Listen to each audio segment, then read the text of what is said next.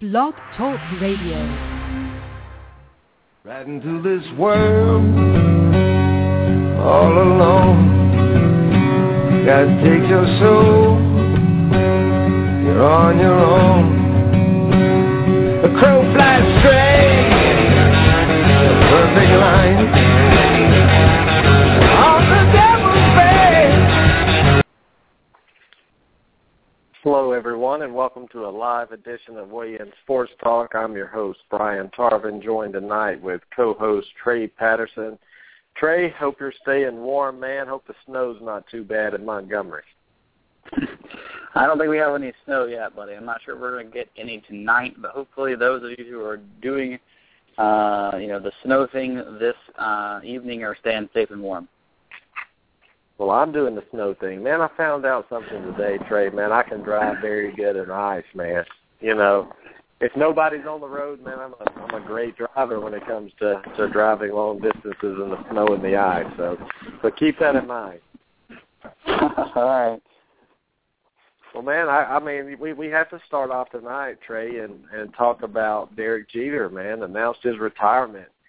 You know, I'm I'm a big baseball fan, but I'm not a big player fan. But one player I do like a lot, and you know this, is Derek Jeter.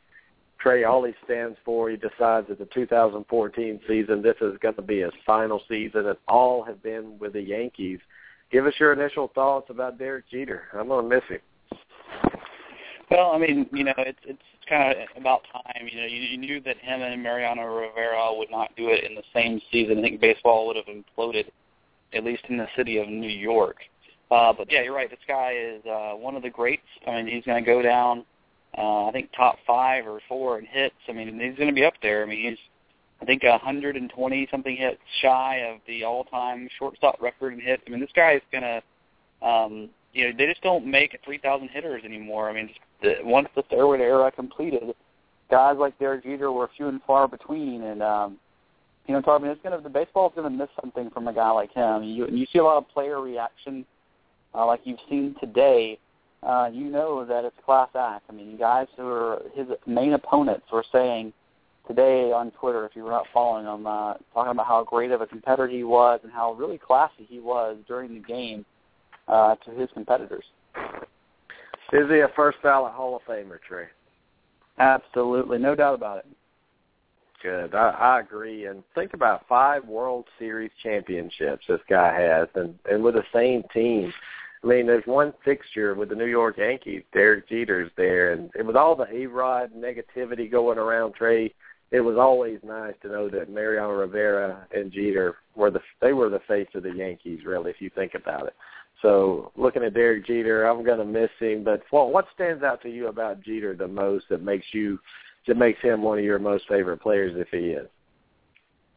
Well, I mean, I, he's never been a favorite player of mine. I always respected what he's done on the field uh, and the way he's sort of uh, carried himself. He's never been a guy who gets caught up in a lot of off-season uh, type of garbage. But, I mean, I, I think that if you look at the way he plays the game and the sportsmanship for which he sort of stands for, I think that's something that, you know, youngsters who play baseball or any sport can kind of mold themselves after. I mean, when your opponents speak so highly of you uh, and say how classy you were on the field and they, you know, congratulating you for your first hit, you know, and, you know, tapping you on on your back and saying, hey, you made a good play, uh, your opponents, you know, that matters. I mean, he's always been a true competitor. You know, you can see that on the field.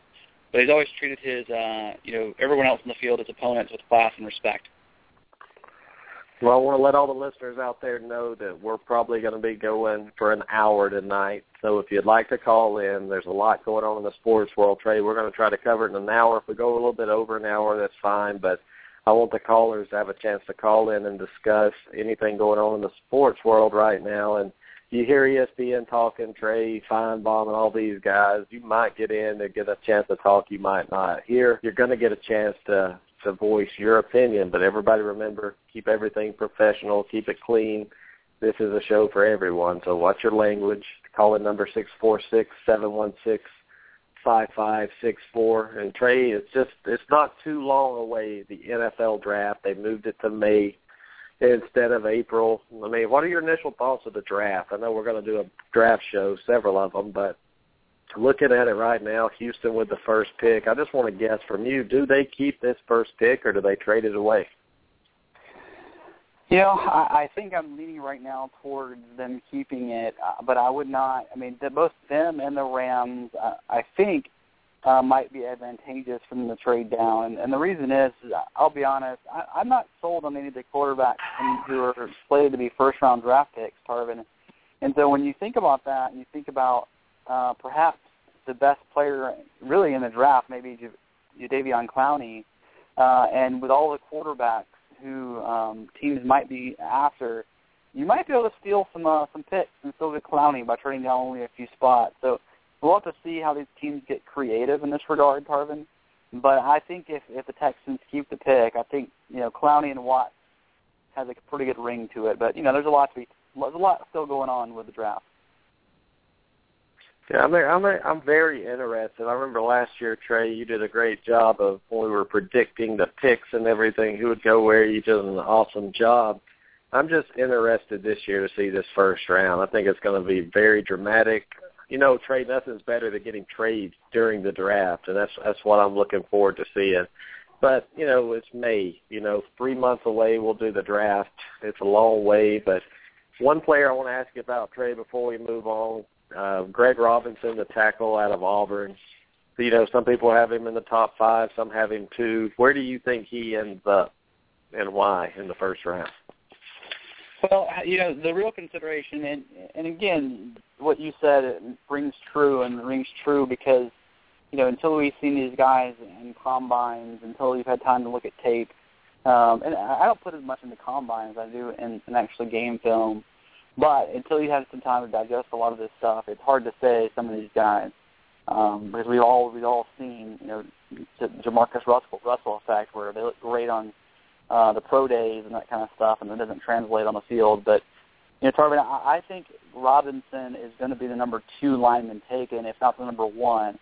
Um, looking at him right now, I think he could go one, not number one overall though. Tarvin, number one as a lineman, I think. Possibly as high as number two, but I think Jake Matthews uh, has a little bit more stability to him, and you know a little bit more about what you get with him. So I think a team, whether or not they just think Robinson's ceiling is, is higher, or higher, excuse me, than um, than Matthews, I think that is why he may jump up to number two overall pick and the number one lineman taken. But um, you know, we'll have to see how teams look at that. I mean, I think Matthews might be a more solid bet, uh, but Robinson may have the higher ceiling. Well, Jameis Winston, the quarterback for Florida State, came out and said he was going to stay two more years at Florida State. I, I don't believe it. I want your thoughts on that in a minute. But first of all, if he was able, if he was able to go into the draft right now, Trey, do you think he would be the number one overall pick in this year's draft? You know, I think it's possible. You know, with the quarterbacks out there, uh, would he be, um, you know, stratified above them? Possibly. Um, I, I still think that um, their other guys would be in the consideration, and you still have the, you know, the Clowney, um, you know, school of thought, but he would certainly be up there, Tarvin. I, you know, I, I don't know that I would guarantee anything at number one because uh, I mean we've seen um, players, you know, who were going to be the number one overall pick and they fall the next year. I mean, Jake Walker, who I've talked about a lot on the show, uh, was in that realm, and so were some other guys. So, I mean, I think that we're, he'd be in the consideration tournament is, is as far as I'll go.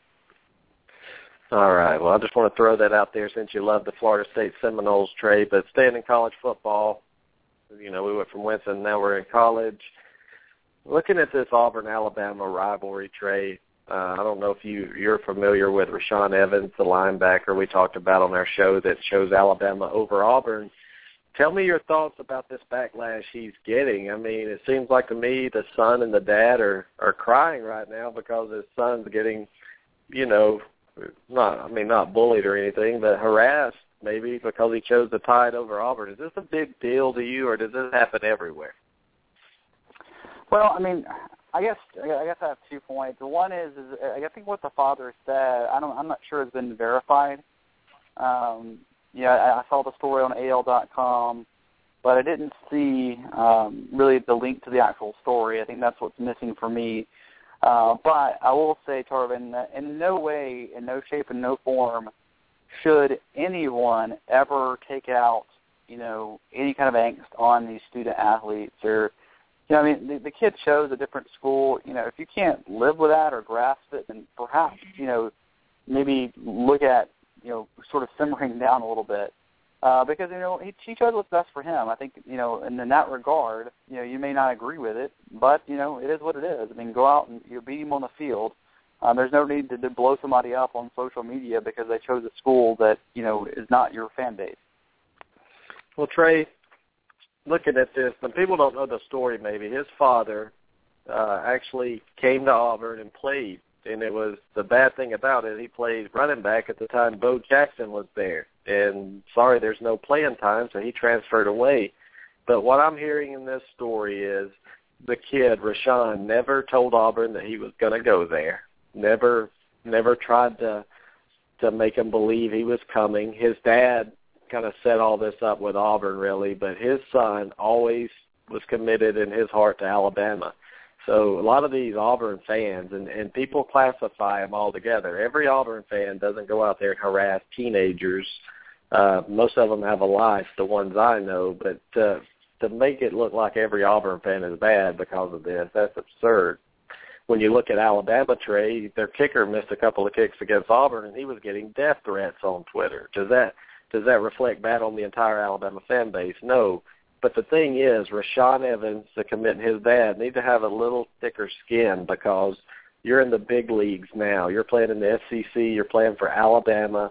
And, Trey, if his dad's going to come running to the media all the time, I mean, there could be some problems here playing in the S E C. I think people will pick up on how sensitive this kid is, and then they're going to start doing this more and more, don't you think? If he would ignore it and let it go, I think it would go away. But the fact is he's not letting it go, which is fueling the fire for a lot of fans, even other people, maybe not even Auburn fans, posing to be Auburn fans coming on harassing us. Well, I don't think that by reporting harassment it's okay to harass more. Um, and I don't think that, you know, you should have to put up with harassment. I, I don't. Now, you can choose to go to the media. You can say, hey, this is going on. You can choose not to. Um, but, I mean, there, there's no excuse for anyone doing it, Tyler, and I'm not going to ever say there is. Uh, there's just no place in it. Uh, whether he wants to report it or not, you know, you know how we, how I would handle it and you would handle it may be all different. But certainly I don't think there's any way or form that anybody should feel like they've somehow vindicated themselves because he reported it. I mean, just don't do it. Just, I mean, that's just the bottom line. Uh, and, and you're right, Harvin, it's not a majority of the fans who do it, uh, but it certainly is, uh, reflects very poorly on an entire base. Uh, and that's kind of, you know, what we all live with. You know, when one, one fan comes out and does something really stupid, we all go, man, you know, don't, I wish he wasn't a fan for my school. You know, that certainly doesn't look like the rest mm. of us do. And we all kind of have those moments. And I think a lot, a lot of Auburn fans right now are trying to tell these other guys, you know, hey, stop doing this. Well, I think a lot of these are coming from high school, Trey. I mean, he goes to Auburn High School, and you know how high school kids are. My gosh, I mean, they're people in high school, they bully people, they talk trash all the time. Imagine him going into class every day and people making fun of him, laughing at him. That's going to happen. I don't care where you go or what, especially if you're in the hometown school of, of Auburn right there. You're at their high school. It's going to happen. But I just look at this. I think this story's being blown out of proportion a little bit, and I think people are, are looking at it like Alabama fans are taking a lot of pride in it because it takes the eyes off them with the Harvey Updike, the teabagger, uh, the death threats to the kicker and everything. So, Trey, what I'm trying to say is this happens everywhere. So people that think it's the majority of the fan bases, I think they're wrong because I've, I haven't heard one person that I'm in association with say anything about this kid after signing day. But, hey, I hope he does well. The kid never did anything bad to Auburn. He never never tried to lead them along or anything. It was, remember what we talked about, Trey, these experts and analysts were, were sitting there saying he was going to Auburn. I don't recall the kid ever saying anything about Auburn coming there. Yeah, I mean, you're right. A lot of hype, a lot of fans and a lot of people sort of bring this on themselves. I mean, I agree with you completely on that. Um, and, and you're right. I don't know anybody personally who's done any of this stuff. Uh, well, I'll take that back. I mean, I have seen people who we follow on the show, uh, you know, fans of our show who have, you know, tweeted at uh, recruits. I've seen it, you know, and I I, I don't like it. Um, but it's certainly uh, one of those things that, uh, that, you know, I can say that it is not in the majority. Well, Trey, I mean, surprise, surprise, Jonathan Miklos, we know he's not stuck in the snow right now in Florida. But, Jonathan, welcome to the show, man. How's it going? Um, wet, very, very, very wet today. A lot of uh, rain, some heavy rain. Uh, I feel sorry for the snow you guys are having to go through. I really do, but I would rather have that than the monsoon we had earlier. Well, fellas, you're you're listening to us right here with uh, Alabama recruit Evans. What are your thoughts about this entire story here? You've heard me and Trey talk about it. What do you think? I think the whole thing's rather ridiculous, to be honest with you. Um, the the Auburn fans, if you want to call them, I think they're more like diseased ticks at this point, who put up this kid's address and all this, you know, dirty laundry, and it, it's ridiculous. It really is. It, the, the kid, I, I think the story is getting blown a little bit out of proportion. So the kid's getting some good-natured ribbing thrown his way from his high school classmates. That should be expected. That's like kids who go to um, Leon High School in Tallahassee and decide they're going to go to, you know, University of Florida. They're going to get picked on. It happens. It's kind of what you expect. But when you got grown adults, people twice his age going after this kid, we have issues. And I think this is just where guys like me and you, we sit back, and I know uh, there's people just like these guys in my fan base, and they're like, you know what? You guys are making all of us look bad. I really want to disassociate um, from you, and I really want to ban you from just, you know, ever partaking in anything positive when it comes to our sports team because you're diseased. It's, it's, I wish the kid nothing but luck at Alabama, but th- these Auburn fans are starting to go a little these, and it's just like a small group of them are starting to go overboard. Well, guys, um, and Trey, I'll start with you. How does this affect future recruiting for Auburn? If you're a five-star commit out there and, and Auburn calls you, they offer you a scholarship, does that kind of make you a little hesitant seeing what this kid's going through, or do you look at it knowing that he's from Auburn and this is normal? Because this is the first time that I ever remember, and I could be wrong, any heckling like this from a, a commit uh, besides Reuben Foster from Auburn High School. Trey, what do you think about future recruiting? Yeah, yeah, I was going to say, I think Reuben Foster, um, and uh, Tarvin, I think you hit on a, a really good head there, a head hammer to, head, to nail there. You know, you look at what Evans, who went to high school with Reuben Foster, if I'm not mistaken, you look at what Reuben Foster went through with the fan base, and you have to think, well, how did Evans look at that? You know, how did he look at poorly at, at you know, some of the fan base? You got to look at the Ole Miss recruits who went down to Ole Miss and, and did not like what they saw in the fans. You know, so you and I have talked about this, Tarvin, and I think you and I are at least maybe the only people talking about this, that fan bases can negatively impact your recruiting. Uh, and we've mm-hmm. seen it time and time again, and I think you can say Evans might have been affected by Reuben Foster. I mean, we nobody said that. Uh, we're speculating, but we know there have been other commits in the S E C who have blatantly come out and said, hey, the fan base turned me off on this school when I went to my visit and I saw what, what it is, you know, their fan base say and do.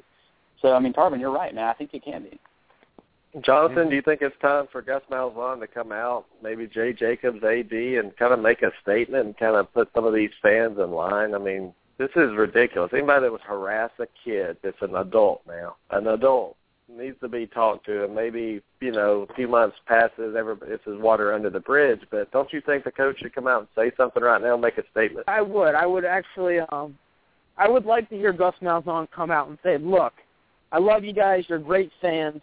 You've supported our program through the tough times. And, you know, we, we love it when you're here for the great ones. But at this point, you guys need to realize what you're doing now negatively affects us when it comes to pursuing future recruits.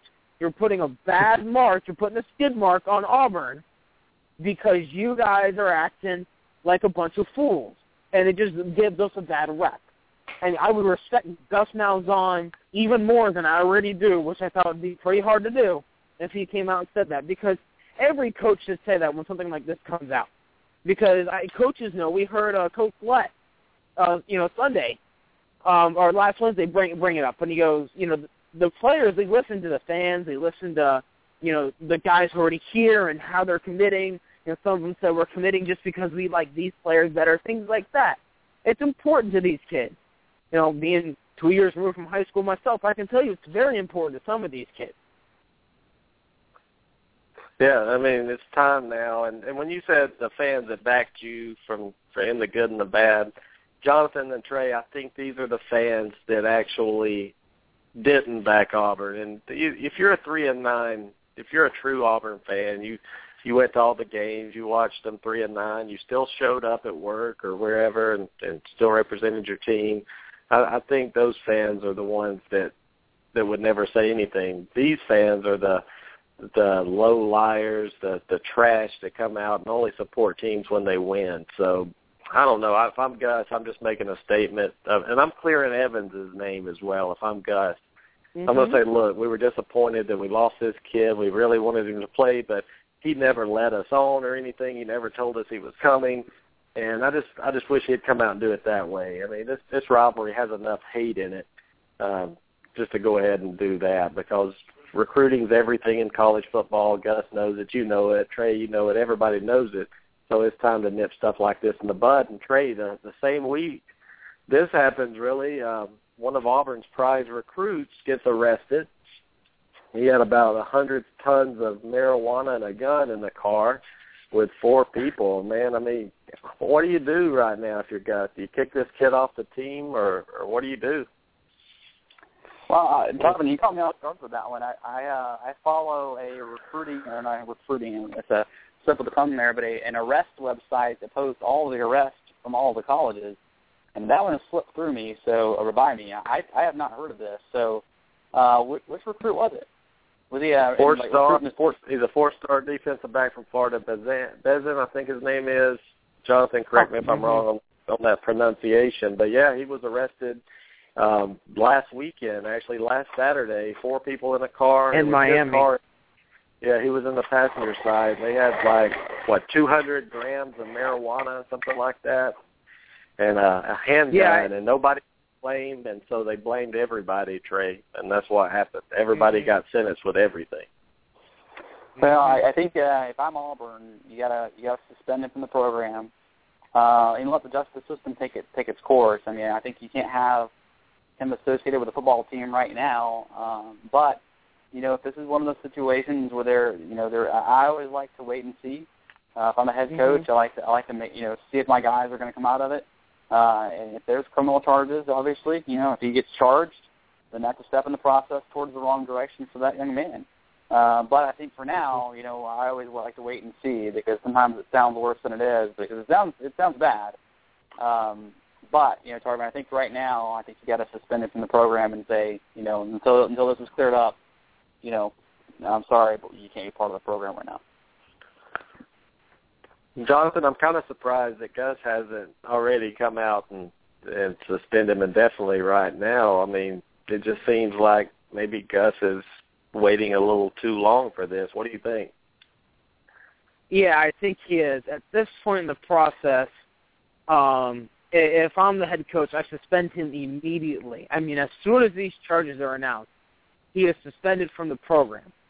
You know, I, I want to wait and see. If, like Trey said, you got to see how the process goes, because at the end of the day, if you kick this kid out and say, you know, you're never welcome here, and it winds up that he's innocent, it was somebody else in the car, that he it was unknowing, or didn't, you know, he didn't know the gun was there, and he thought he was just there to smoke some pot and didn't know that they were, you know, in, you know, with the intent to sell.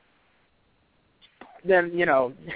Gus all of a sudden looks like, you know, he might have pulled the trigger too quickly. But I think you do need to suspend him, and you need to wait and see how this process plays out. Because he, if he is, you know, put the trial on a felony, if he is, you know, gosh, you can't have this kid in your program. There's no way you can have no. somebody in your program with felony possession of a handgun and felony intent to sell.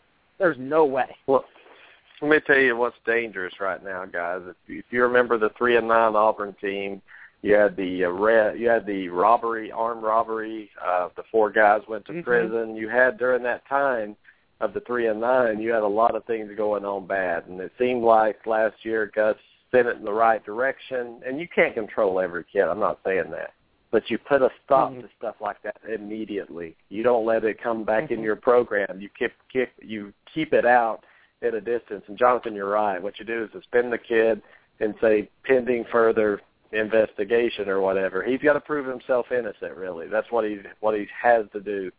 And, Gus, you better start waking up and, and taking action on this stuff now. We can't have a repeat of what happened. But uh, while we're in college football, guys, just wanted to hear what your thoughts were on the new rule they're trying to come up with. The N C double A football committee is proposing changes for the two thousand fourteen season that would loosen the reins on defensive substitutions and lessen the penalties for targeting fouls.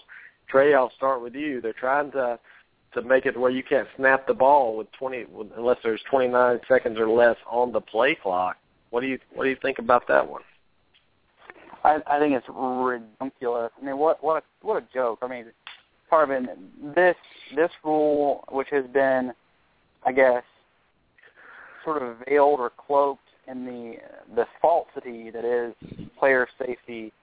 And that's what they're talking about now. Oh, this is a player safety. This is not about player safety. This is about sort of trying to get the defense somehow an advantage. I, I just don't like it, Tarvin. I don't like anything about it. Uh, and I just think it's a, it's a terrible idea. This is just, again, taking away from the excitement that we know to be college football. And, and you know, defenses have adjusted just fine without them trying to change the rule. Jonathan, is it, is it, has Nick Saban's crying actually actually benefited, and maybe they're going to start looking at this rule? Because you remember years ago he's been talking about this and whining about it. He struggled with it, and now these rule changes. I hope to God this doesn't happen. Well, it's gonna, it's probably gonna happen, and we just need to come to terms with this. And the main reason behind this is you have the lawsuits now. I saw an infomercial the other day. Were you an N C double A college football player who sustained a concussion and want to, uh, you know, join our class action lawsuit? Well, the N C double A at this point, they have no chance. I mean, they have – there's nothing they can do but try and prevent further um, injuries. You've got to limit the number of plays because the more plays there are, the more chances are of guys get hurt, and that's what they're trying to do. The only reason that the N C double A is, is you know, considering this rule change, and it'll probably pass, is because of these lawsuits. They're trying to cover themselves.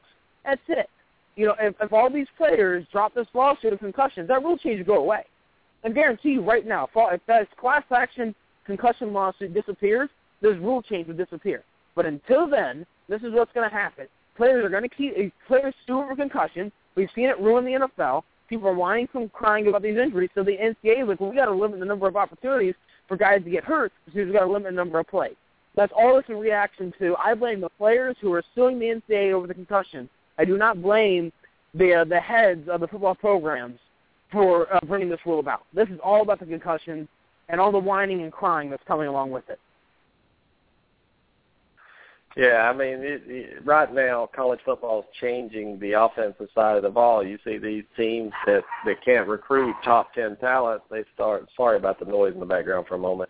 You see these teams that can't – they don't have the talent on the field, but yet they try to even it out by doing something different. And you have to applaud these coaches for coming up with systems and schemes to be able to win football games. I mean, Trey Rich Rodriguez, I mean, what's he going to do now?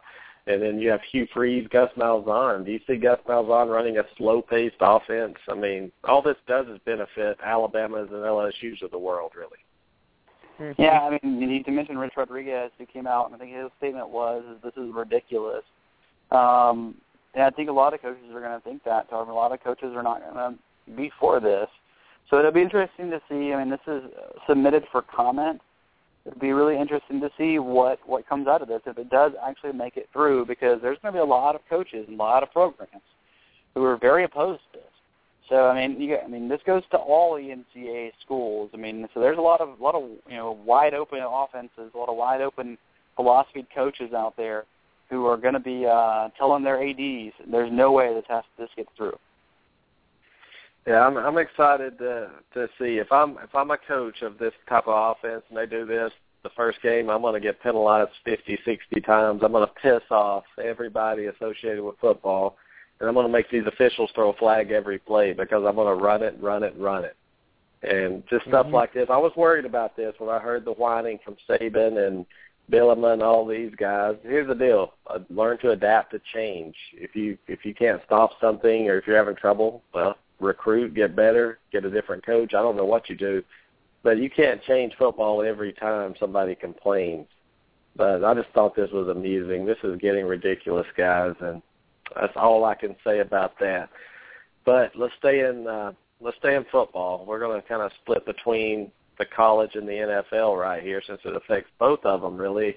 The big story, I don't know if y'all have heard about it, unless you've you've been snowed in for a few weeks, Trey. I'll start with you on uh, the big story out there. What do you think about the Missouri player that, that came out this week? Well, I mean, Michael Sam is the player you're talking about. First of all, I mean, what I can tell you is, is you and I have, have talked about him in the past, and before you know this this happened, uh, he was the co-defensive player of the year in the S E C. He's a he's a solid defensive end uh, with a third to fourth round grade in the N F L. So I mean, you know, that's not there's nothing to shake a stick at. Uh, and a lot of guys, uh, you know, would, would kill for that draft rating and that you know. and that kind of performance on the field. So, I mean, the first thing I can say about him, Tarvin, is, is he's a heck of a football player. So I want to let Cuervo know. I see Cuervo in the studio. If you want to come in, press number one when we start talking about this. Jonathan, I, I don't know, when I first heard the news that he came out, it, it just made me wonder, really, why now? That's what I wanted to know, and I want your thoughts on that. And also, this could kill his draft stock, really. And, and you know, after – I saw the article you posted on there about these N F L owners coming out and saying they wouldn't draft him now. So tell us what your initial thoughts were. Well, my initial thought was, um, why? Why now? I, what, what, what, what do you honestly, what does he have to gain from this?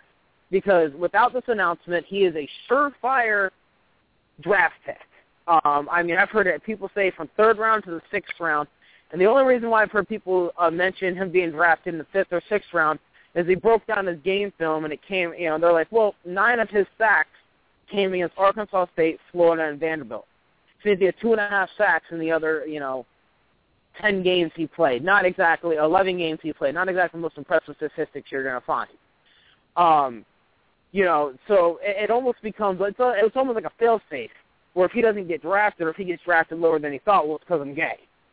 Um, and I hate to say that. I really do, because in all honesty, net, net, at the end of the day, I don't care if you like men, women, sheep, aliens, don't care. If you can go out and do your job, that's all I care about. You know, you don't go and get arrested. You just come out and play football. So that's all I want to know. That's all I care. I don't care who your boyfriend is. I don't care who your girlfriend is. I don't care who your mistresses are. Um, well, now, sure. I think when it comes to the draft stock, when it comes down to it, He's gonna he's gonna slip, guys. He's gonna slip. There's no doubt about it. He's no longer a third or fourth round pick. He's somewhere from five to seven. And if he's out of the seventh round, I won't be surprised. The only team I think that can draft him, take him, and protect him is New England. The New England Patriots would be the best fit for him right now, no doubt in my mind. They need to go out and let everybody know we're taking him. You guys can't handle him, because they are the only team I've seen. Uh, you know, the past ten years, not only do they have stability there with your ownership, with your head coach, with your quarterback, you know, but they've been able to take in problem children before. They've taken in the Dante Stallworths, the Randy Mosses, guys that have had troubles and issues in the past, taking these guys in. Uh, Alfonso Dennard, who got in trouble again while he's in New England, and they're still able to really keep him reined in quite well. You know, they, they they take these guys, Brandon Merriweather, and they can corral them for a while. Brandon Spikes, I can go on and on in all reality. You give me other rosters, I can go through it. And they control them, and you don't hear from them. How many times did you hear from Randy Moss when he was in New England? You know, and that's all you heard about. You know, before Randy Moss got New England, it was, oh, he's nothing but a locker room cancer. There's nothing good with him. He got New England, you never heard anything bad. You didn't hear him talk. So I think Michael Sam's best place would go to New England, where they could keep him under wraps. They were able to handle the Tim Tebow, the Tim Tebow fiasco better than any other team. They're able to handle it better than Jacksonville, who never even had them, the Jets, and the Broncos. Trey, I'm afraid that that maybe a team won't take a chance on this, and you've heard other players say it and coaches. They don't know if the if the league's ready for this yet.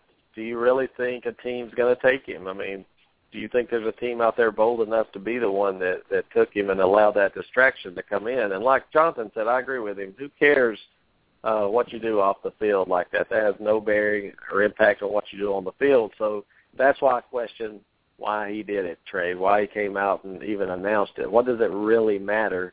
At the end of the day, can you get the job done on the field? And I think this could really hurt him. Well, I guess a couple of points. Uh, one, you know, he was going to get outed for sure. I mean, Missouri, uh, mm-hmm. the community of Missouri has known about it for about a year. Um, but there were reporters who were basically saying, hey, we're going to we're going to report this. And, and why would they report it, Tarvin? Because there's a large section of football fans who wouldn't be okay with it. I mean, that's the only reason why you come out is because you come out and you beat the story. Um, it sells papers. You, Tarvin, I'm sorry? It sells papers. That's the whole reason behind it. It's a headline grabber. Everybody wants to read about it. Everybody wants to pay attention. You're one hundred percent right, Trey. Yeah, I mean, and you talk, talk about for him, Tarvin, I mean, I don't think, um, you know, I disagree with people saying, oh, well, you know, I don't want, you know, these, you know, people talking about their sex lives. Well, I mean, how many other football players can I go into who we talk about their, their you know, social status, if you will? Well, I mean, Johnny Manziel, we talked about in the offseason about him taking pictures drunk at parties with, you know, girls and doing – I mean, how is that any different? And, I mean, just, it's a new angle of a different story. We spend a lot of our time talking about athletes and their social lives. Uh, so first thought of my misnomer is uh, that the argument that we don't do that all the time anyway. So we do. Uh, and then we talk about mm-hmm. football forever angle, social status included. I mean, we love football. We talk about it whatever we can. Uh, and so, you know, I think Michael Sam wanted to control the story because we all knew that when somebody announced openly this was going to be a story. And the second misnomer, Tarvin, is that the teams have dealt with this before. Just like Missouri knew Michael Sam all year long uh, was gay. They had no problem, you know, rallying behind him, if you will, and going twelve and two and making an S E C championship game. Uh, I, I would put money, all my money in my pocket, compared to all the money in anybody else's pocket, that there are N F L locker rooms, that this has been an open situation and people have known about it, Tarvin. So I don't think this is going to be as big of an issue uh, as some people think. Well, they act like that. that everything in Missouri was fine with all the players bought in, but when you read about it, all the players didn't buy in, but it does speak volumes that the players kept it under wraps enough to keep it in their locker room and didn't let it get out. I, I commend them for that. But what do you think, Jonathan, about his dad, his comments his dad said, how he found out? This, this is where I actually have a real problem with the way Michael Sam handled this, um, and, and it comes down to respect. And the way he told his father just through a simple text message, I thought that was low class. I thought that showed a lack of respect. Um, yeah, you know, it sounds like his father has been a big part of his life, uh, his whole life. And, and to tell your father that way, I think is was just wrong. And, and I understand his dad's, you know, almost disbelief, in which, you know, he I'm shocked, you know, I'm, He's, you know, there's never been a sign of it. His two older brothers are in prison, you know, for being gangbangers. And, you know, we come from a man and a woman household. And I understand why he's confused. I, I, I really do. I honestly understand it. And it all stems, you know, if Michael Sam had, I, I, you know, and I hate to say, but had the respect for his father to at least tell him first before he told all of his college teammates. And I think that's what bothers his dad more than anything. His dad is sitting there going, wait, wait, so your teammates knew since August, and you couldn't tell me until you told the world. I, you know, and that that would bother me as well. Yeah, I mean, the dad, I mean, you know, it's probably different, Trey, you know, with your son and everything. He probably knew, don't you think? He just never was told by yeah. his son until that text message. Yeah, and, and, you know, there is another, you know, thing here. I mean, Michael Sam doesn't even stay with his parents when he goes home. They're not that close. I mean, so I don't care how he told his family or even if he, even if he did tell his family. I mean, again, we are delving into even further into the private lives of somebody, and when we say, well, we don't want to do that. But we do. I mean, that's we do want to do that. Uh, and, Tarvin, you know, another thing you mentioned about, you know, these the G Ms, you talking about the story that, you know, Jonathan posted, which was a you know, great read. Uh, just interesting that people would, um, you know, sort of hide behind the message boards of anonymousness to say this kind of stuff. But, uh, you know, about the distractions. Well, Tarvin, the locker rooms uh, in N F L are still distracted by racism, and when we apparently have broken that, you know, you, you know, forty years ago or fifty years ago, when you know Riley Cooper, Jonathan Martin, uh, Richie Incognito scandal. I mean, locker rooms are never harmonious. Uh, mm-hmm. Very rarely, I would say. So they're, they're dealing with all kinds of issues of personalities, you know. So there's going to be people who don't agree or even like that somebody's, you know, gay in the locker room. There are people in that locker room who don't like people of different ethnicities. So I mean, they all get they'll they figure it out. If not, they don't they don't win on the field. But you know, this is not any different than you know somebody who disagrees with anything else that another player in that locker room may not mm-hmm. like. Mm-hmm. Well, you know, guys, and, and one thing I have a problem with the media right now. It's it's it's really. No matter, if, unless you agree with this stance, really, unless you agree one hundred percent, they don't want to hear from you or you're a bad person. But I think people need to realize that not all one hundred percent of the people in the world are going to accept this right now. They're not going to accept it. It's fine. But don't come out and bash the, the player or whoever does this and bash them, make them feel like they're less of a person and everything. That's just what I want to say out there. But everybody's opinion's valued. You know, you can't change the opinions of people. If they believe it's wrong, it's wrong to them, no matter how many times you discuss it on the radio. If you think it's right, it's right. You can't change people's minds. It is what it is, the way they were made up. But, Trey, I want to ask you something. When Tebow came out, you remember it was a, a big media thing with Tim Tebow, and he talked about Christianity a lot. You know, the media was upset. A lot of people told him to keep it to himself and shut up. And, and when something like this happens, it seems like they want to celebrate it and he's a hero. Why Why the double standard, really? Why can't everybody just accept everybody, really, and, and, and quit trying to, to decide which one you're going to support and not? It seems like the media has an agenda, not, not only with Tebow, but with this as well. Mm-hmm. Well, I mean, I, I don't agree that, there, that that that went down that way because I heard just as many people with the Michael Sam situation saying, oh, keep it all private, that I heard saying it for Tim Tebow. So it seems like depending on who you are, there's going to be somebody who uses that argument against somebody else. Uh, and, again, I go back to my point is we do talk about this. You know, it is a story when the, Tim Tebow came out and said, I'm a virgin, uh, whether we believe that or not. You know, I mean, each, he sure didn't act like it when he was hanging out with girls. But whatever. My point is is that we make stories about all this stuff. And depending on which side you come down, you know, people use the exact same argument, and they turn around when, you know, it's a different issue and use the, the argument they didn't want used against them. So, you know, I think we should just – that's all distraction, Carvin. I think that, you know, it all boils yeah. down to this, and we found it out with Tim Tebow, is can you play football, then everything yep. else. It's just like the Johnny Manziel – who cares? Like, if you're not breaking laws, if, you know, then, then leave the guys alone. You know, if Johnny Manziel wants to run around and drink and hook up with as many women as he wants to, like, it's not your business. If he wants to post it on Instagram, you know, and Facebook and Twitter, then we're all going to see it, and we're all probably going to talk about it. You know, and the same thing with all these other players. Well, guys, Cuervo is on the line. Cuervo, welcome to the show. What are your thoughts? Hey, good evening, guys. I'm I'm heading home now from work. Um, you know, I I have I have a couple of different opinions on it. First of all, um, I would have to say that you know sometimes people don't like it when you're in their business. So with that being said, it's kind of like you know. Why, why, why even mention it? Now, the reason he mentioned it is because the guy, he's an honest guy. No, I mean, he, he gets interviewed and they ask him about his, his preference, and he tells them, "Hey, I'm gay." Okay, and and, and you have to you have to commend a guy who's who's honest about something like that. It takes a lot of takes a lot of uh, you know a lot of fortitude to do that. You know, I mean, guys can just easily lie and say, "Oh, no, not me." So you, you got to give them some credit for that. At the same time, though, now you've brought this, all this attention on yourself. Don't, I mean, don't, uh, don't, don't be upset about it. Don't, don't, don't shy away from it. If people ask you questions in the future, just not now. You have to talk about it.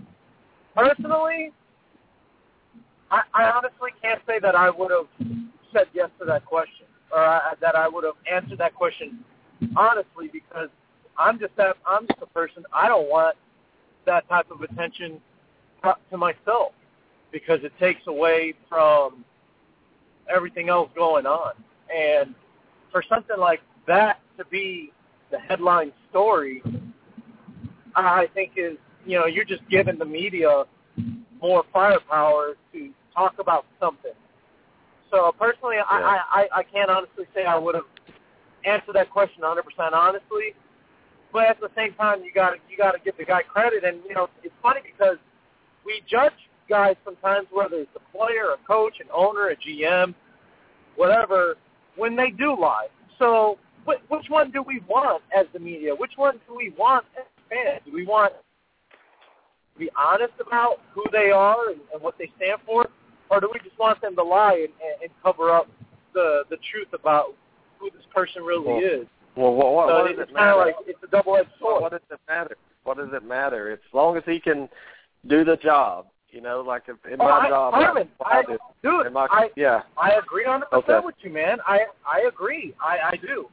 And and and, I, and that's why I think it's blown out of proportion, but at the same, like it, it, I think it's it's being talked about too much. But at the same time, I mean, it's as long as people are talking about it, they're gonna they're gonna keep bringing it up. So well, and as as fans, we need to just move on from it. Let's talk about, hey, the Texans are on the clock. Who are they gonna pick? Like, we need to move on from it. And once we do that, then then the media will stop talking about it. Well, what I found yeah. interesting was Michael Sam comes out and they ask him, "Are you gonna, you know, are are you now gonna be almost a poster boy for, you know, the gay rights groups and same-sex marriage and all?" And he goes, "No, I want nothing to do with that. I just want to play football." So it becomes one of those things where it's like, "Well, why did you come out?" And then you sit there going, "Well, but when he brings up." When I went to the Senior Bowl, I'm talking to some of the guys, and it seemed like everybody there knew. And we're talking about players from Alabama. We're talking about players from, you know, Oregon, and they knew he was gay.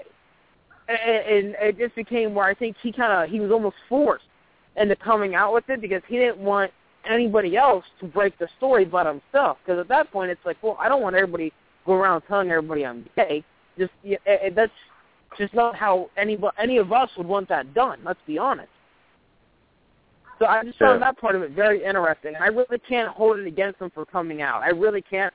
What I hold it against is the media and the way that people really sensationalize the whole, um, I guess as you want to put it, the gay rights movement, and, and how that that sells papers more than this guy was the defensive S E C defensive player of the year. You know, slated to be a third or a fourth round pick. Let's see what he does with the combine. And bump his his stats, you know, his status up to maybe a second rounder. Trey, you had a question? Yeah, and here's here's my question. I mean, everybody talks about keeping this stuff private. I mean, you know, you Target, I, you and I have been friends a long time, and I think we both know each other pretty well. And maybe this Jonathan Cuervo, maybe this this strikes you as weird, but I know that Tarvin, you're very proud of your wife. You post, you know, stuff on Facebook. I post stuff about my family. Is it any different for anybody else if Michael Sam wanted to post about his spouse? And then we're, I mean, it's, I think part of this is, um, and it could be, that, you know, everybody is proud of their own relationships and the people they love, and they should, if they want to express it, they should be. I mean, it's a free country. Express it. And so my, partly, I mean, you never know. Um, maybe when, you know, when somebody comes out like this, and like Michael Sam, and they're going to be a public figure, they do it so they can kind of live their lives without having to be clandestine all the time. Well, I mean, what do you think about that? Uh, just like Kwame Harris. No, you're right. I mean, Kwame Harris, when he played for the forty-niners, he, he kept it secret from everybody that he was gay. And he would go to, part, you know, like hidden parts of San Francisco to uh, be with his boyfriend so that nobody would catch wind of it. And he said he got tired, you know, after a while, he just got sick and tired of essentially, you know, hiding his life from everybody else because everybody thought it was wrong. And And I, I, I agree, Trey. I think you're right. And you know, at the same, you know, he comes out and now he can live his life how he wants to without having to keep everything hidden. Uh, when it comes to, you know, just, I, you know, he went to dinner with his boyfriend. It'd be no different than any of us going to dinner with, you know, a hard other. No, I think it's more to do. I, I get your question, Trey, and I see what you said, Jonathan. But I think really, he's the poster boy now. He's the poster person. He's the spokesperson for this. Think about it. The first one to actually come out and admit it, you know, this a current player that's going to be. That, I think there's more to that than he wants to be free and, and do what he wants to do. But the bottom line is, can he play football? The media takes this and they spin it a hundred different ways. Can he play football? And, Trey, what about the players that are coming out that you hear are, like, afraid to be in the locker room? They're talking about having a separate shower and things like that. What do you what do you think about that? What do you say to players like that saying that? Well, I mean, here's what I would say, um, and, you know, I have a unique perspective. Uh, I've lived in a military that, you know, was how to don't ask, don't tell policy. Uh, you know, I deployed. Uh, when you deploy, when you live with people in a way that football players can't even imagine. Uh, you're pretty close. Uh, you're pretty close, and you're in pretty dicey situations at times. I can tell you, Tarvin, uh, that the military overcame that pretty quickly. I mean, units co- units were just fine. You know, there are gay special operators who, who came out, and, you know, those special operators do the, the most crazy stuff you never imagined. They live in four-man teams and hold together. They see each other in every which way possible.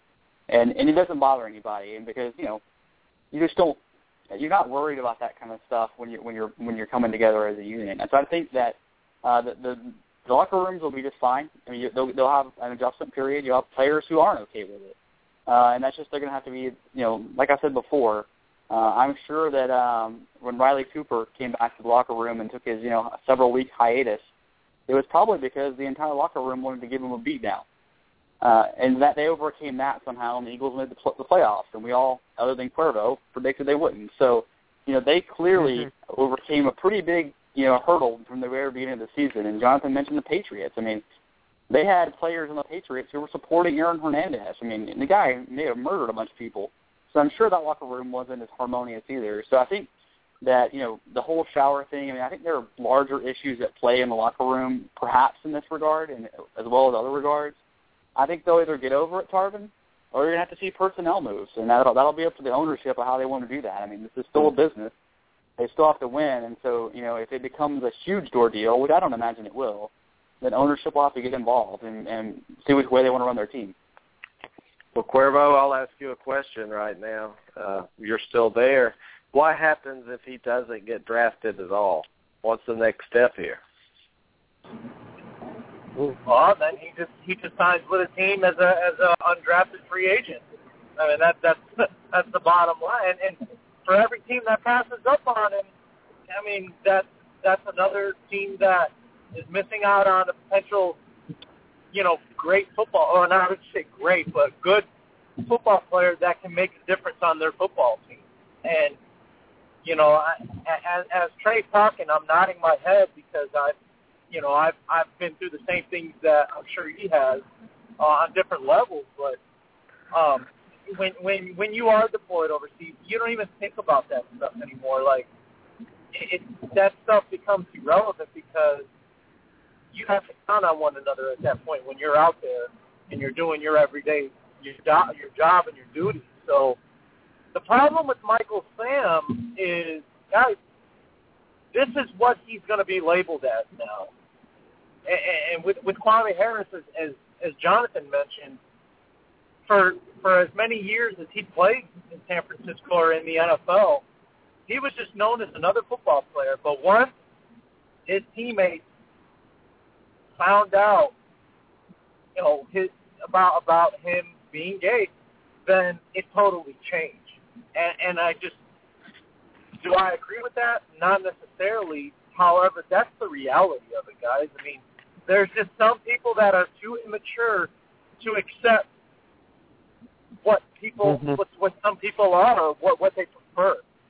And to me, that's, that's immaturity. That's why, you know, certain teams, like, like say, if Michael Sam gets drafted by the Cleveland Browns, it's going to be a train wreck. I mean, that, that, that franchise is a train wreck in, in itself. If he gets drafted by the Oakland Raiders, it's going to be a train wreck. And like you guys were saying, he has to go to the right team that can, that can handle the, you know, the, the situation, and it's not even really a situation, but but it's going to cause att- it, it, it, you're bringing attention. When you draft a guy like that, you're you're asking for the baggage. You're asking for the attention that comes with it. So it's mm-hmm. got to be the right fit. Yeah. yeah. And, and, guys, I just want to say this, and, Trey, I'll go to you. You know, you said, you know, he came out because he felt like it was going to be broke.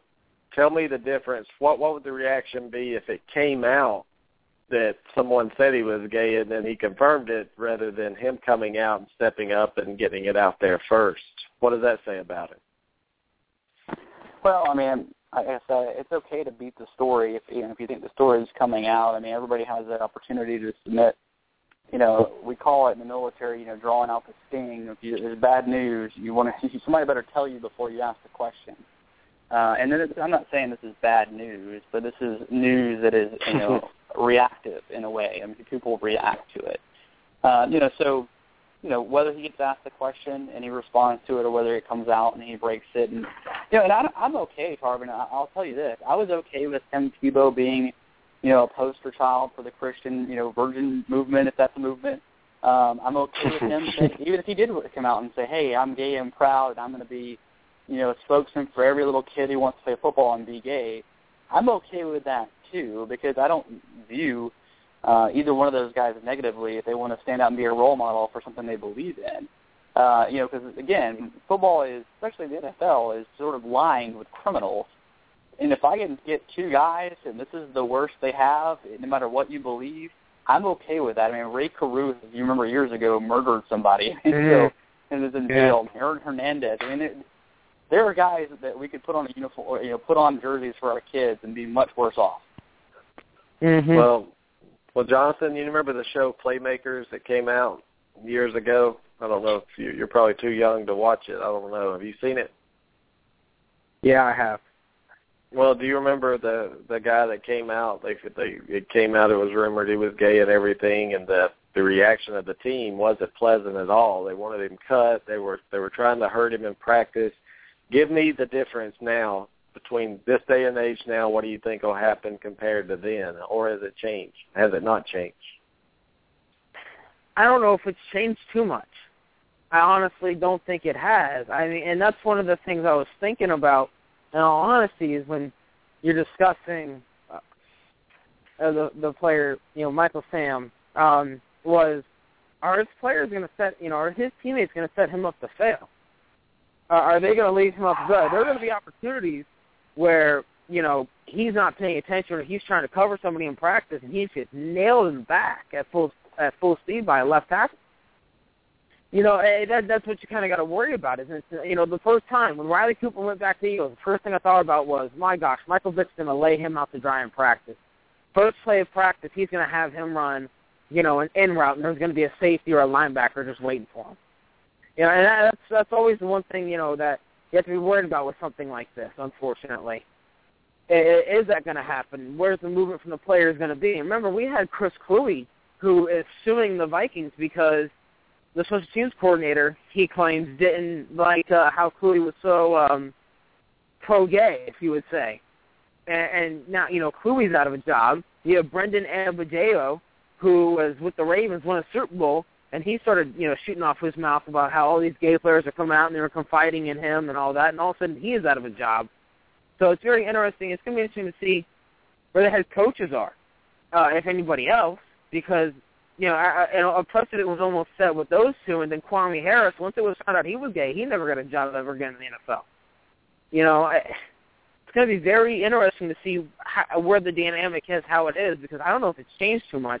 And Michael Sam, you know, people are trying to compare him to Jason Collins. Jason Collins did it at the end of his career. You know, yeah. he, he kind of avoided all of this negative backlash. So Michael Sam's really the first um, test dummy, if you would say, when it comes to this. You know, I mean, Tommy Davis for the Dodgers back in the eighties, he was openly gay, and he was proud to say it, and he would tell reporters they wouldn't report it because they thought it was such taboo back in the eighties. You know, the Dodgers even hired, you know, offered him twenty-five thousand dollars to get married to a woman, and he declined it because he said he wouldn't live a lie. But uh, nobody really said anything to Tommy Davis about it. So I don't know if we're going to get the Tommy Davis side of it, or, or if we're going to get the side that we all unfortunately kind of expect within an N F L locker room that, you know, like, like I think we can all agree, very immature. And that's why we see all these, like, stupid crimes. You know, I... And one of the E S P N writers made an interesting point where they said the forty-niners, the Patriots, and the Eagles would be the best, you know, places for him to go. And the Eagles was because of Riley Cooper and Michael Vick. The Patriots because of what Belichick can do with, you know, guys like Donte Stallworth, Brandon Spikes, and et cetera, et cetera. And then with the forty-niners, it was Aldon Smith. How they were able to handle Aldon Smith. And you sit there and you go, well, Aldon Smith beat one of his teammates up, like smashed his face into the beer bottle, shot a bunch of people at one of his parties. Are you sure you want to put Michael Sam next to Aldon Smith? I know they played together at Missouri. But are you sure, are, are you absolutely positive you kind of want those two guys together? And it just, it's very, very difficult situation on where he, he can fit in where he might not take any negative backlash. Yeah, that's a good point. Well, guys, in closing here, I want to thank y'all for joining us. But the, the key to this whole situation is he's unemployed right now. He hasn't been picked. He's not under contract. He's not receiving any money. Nobody's obligated to him. So we're going to find out how mature, so to speak, the N F L is in this draft. If you really, if he gets drafted in the third, fourth, or fifth round, you know, just because of his talent, I think that's people are overlooking it, and they're they're. They want him on the team to help better than their team. If he doesn't get drafted at all, we know that really nothing's changed in the N F L. But the, the key is, guys, and Trey, tell me if I'm wrong, he's not employed yet. There's no – I'm interested to see which team gets him first. I mean, I, I think that's going to be the story, which team drafts him. Well, yeah, I mean, you're right. And, and you know, and it's you know, whether you agree with the stance or not, but John, what Jonathan says is pretty accurate. I mean, it, what, which team you draft him is going to be important for his future just as well as the team's future because, you know, some, some ownership, some some G M, some some coaches can't handle any kind of, you know, real, you know, and I say real, I mean, you're talking about, you know, criminal type of actions or, you know, where your, you know, your people are, you know, as Jonathan said, beating the crap out of each other. I mean, that's, That's a locker room issue. You know, Riley Cooper was a pretty big locker room issue. Uh, you know, it takes – some coaches can't even handle – you know, that would have imploded a lot of teams. I mean, look at what happened with the Dolphins. Um, you know, they were a possible playoff contention before, you know, that whole ordeal, and they were terrible, you know, the rest of the season. And, you know, that kind of shows you where the locker room was. So, you know, we'll see, Carvin, but you're right. He's unemployed right now. We're going to see what happens with this, and it'll be something we'll talk about, you know, you know, from here on out, because it'll be something that everybody else is talking about. Well, guys, I want to thank y'all for coming on tonight. We're going to only do an hour tonight. We're going to be back Sunday night at eight thirty. We took this past Sunday night off, uh, but we'll be back in Sunday night. Cuervo, anything before we go? Uh, no, I, I mean, it was, you know, I appreciate you letting me on. I mean, I think this is a very interesting subject. Like I said, I mean, personally, I just – I hope we can move on from it. I, I, by this weekend, I would like to be talking about something else other than this story because, in reality, it doesn't it doesn't need all this attention. It really doesn't. Uh, Jonathan, anything before we go? No, I, I just want to say that uh, you might want to pay attention to this Richie Incognito John uh, John Martin situation. It seems like it's about to uh, really explode. Load, if any of you pay attention oh, to uh, Richie Incognito. Oh, yeah, that's going to get really ugly. I, I think we need to pay attention to that. Richie Incognito um, had himself an eruption on Twitter today, which, you know, if you read any of the leaked text messages like I did, which, by the way, oh, my gosh, these guys go out a lot. But uh, it's going to create an interesting, inter- interesting setup, what happens between these two. And I just can't wait for baseball season to start because I- I'm really bored with the Olympics. There's no I can't watch basketball all the time, and hockey's off. What am I supposed to do with myself?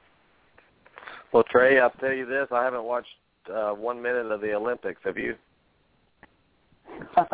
No, I, I, I think I, I would rather watch uh, reruns of some, you know, sitcom than I would uh, watch the Olympics. I, I'm not interested at all. I see posts all the time. I see people posting about the Olympics. I don't. First of all, I don't even know there was a sport that existed with this. Second of all, I don't know the person you're talking about. And third, I really don't care. I mean, the, I mean, why would I care about the Olympics in Russia, really, Jonathan? I mean, am I am I a bad person because of that? Because I don't watch the Winter Olympics? Um, you're an awful, awful American. No, I'm kidding. Um. I, in all reality, I feel the same way. The only reason why I tune into the Winter Olympics is for uh, men's ice hockey. Just like when it comes to the Summer Olympics, I really only pay attention to basketball.